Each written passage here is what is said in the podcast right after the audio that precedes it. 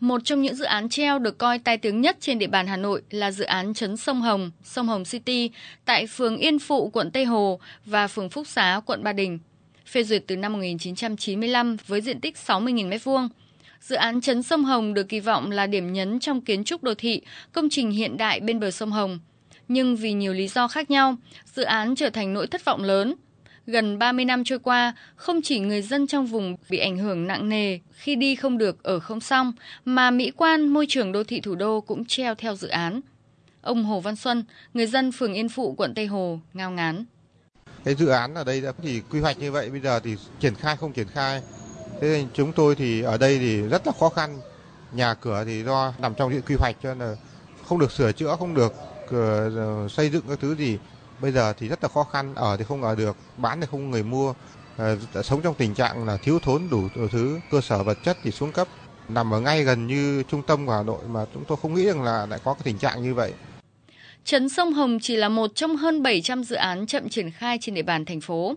Thống kê của ngành chức năng Hà Nội cho thấy hầu khắp các quận, huyện, nơi nào cũng có dự án treo. Các địa phương có nhiều dự án chậm triển khai là Mê Linh, Hoàng Mai, Nam Từ Liêm. Trong đó có thể kể đến dự án trung tâm điều hành và giao dịch Vinsem, vốn đầu tư hơn 2.500 tỷ đồng, khởi công vào tháng 5 năm 2011 tại quận Nam Từ Liêm. Dự án khu đô thị mới Thịnh Liệt 35 ha, dự án 409 Lĩnh Nam, quận Hoàng Mai. Điểm chung của các dự án này là sau hàng chục năm động thổ, trên thực địa chỉ là những khu đất bỏ hoang, cỏ mọc um tùm hay các công trình giang dở, những khối bê tông sắt thép hoen dỉ. Đơn cử như dự án xây dựng nhà ở kết hợp văn phòng và dịch vụ tại 409 Lĩnh Nam, phường Vĩnh Hưng, quận Hoàng Mai. Sau 14 năm khởi động, nay cũng chỉ là những tòa nhà, căn hộ nguy nga trên giấy. Hàng trăm người dân góp vốn, bỏ tiền mua nhà rơi vào cảnh tiền mất tật mang, chưa biết bao giờ có thể thu hồi vốn khi chủ đầu tư vướng vào vòng lao lý.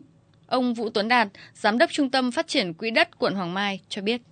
Khu đất này để ờ, hoang hóa nhiều năm thì dẫn đến là về cảnh quan đô thị nó ảnh hưởng đến cái ờ, ờ, ờ, đời sống của nhân dân ở xung quanh. Và cái phần tầng hầm đặc biệt là phần tầng hầm nó là tiềm ẩn cái nguy cơ về dịch bệnh. Ngoài ra thì về cái quản lý đất đai thì hiện nay thì uh, chủ đầu tư cũng có một uh, số người là được giao cái nhiệm vụ quản lý. Tuy nhiên là uh, trong quá trình uh, quản lý thì họ cũng có một số cái vi phạm.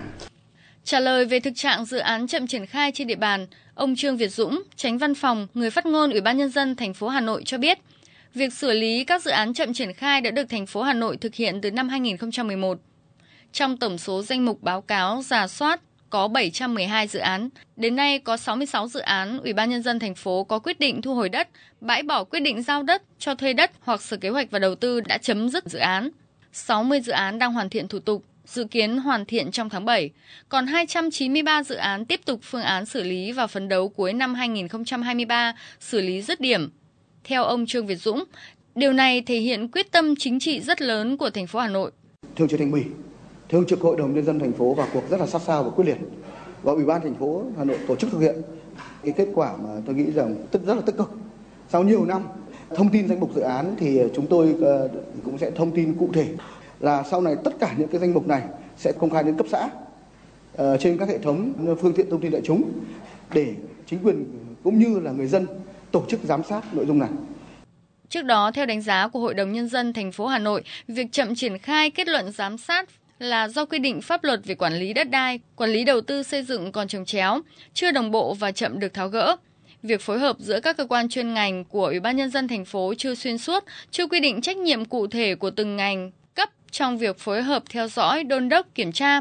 Nhiều chủ đầu tư dự án chấp hành pháp luật đất đai, chấp hành chế độ báo cáo giám sát đầu tư chưa tốt.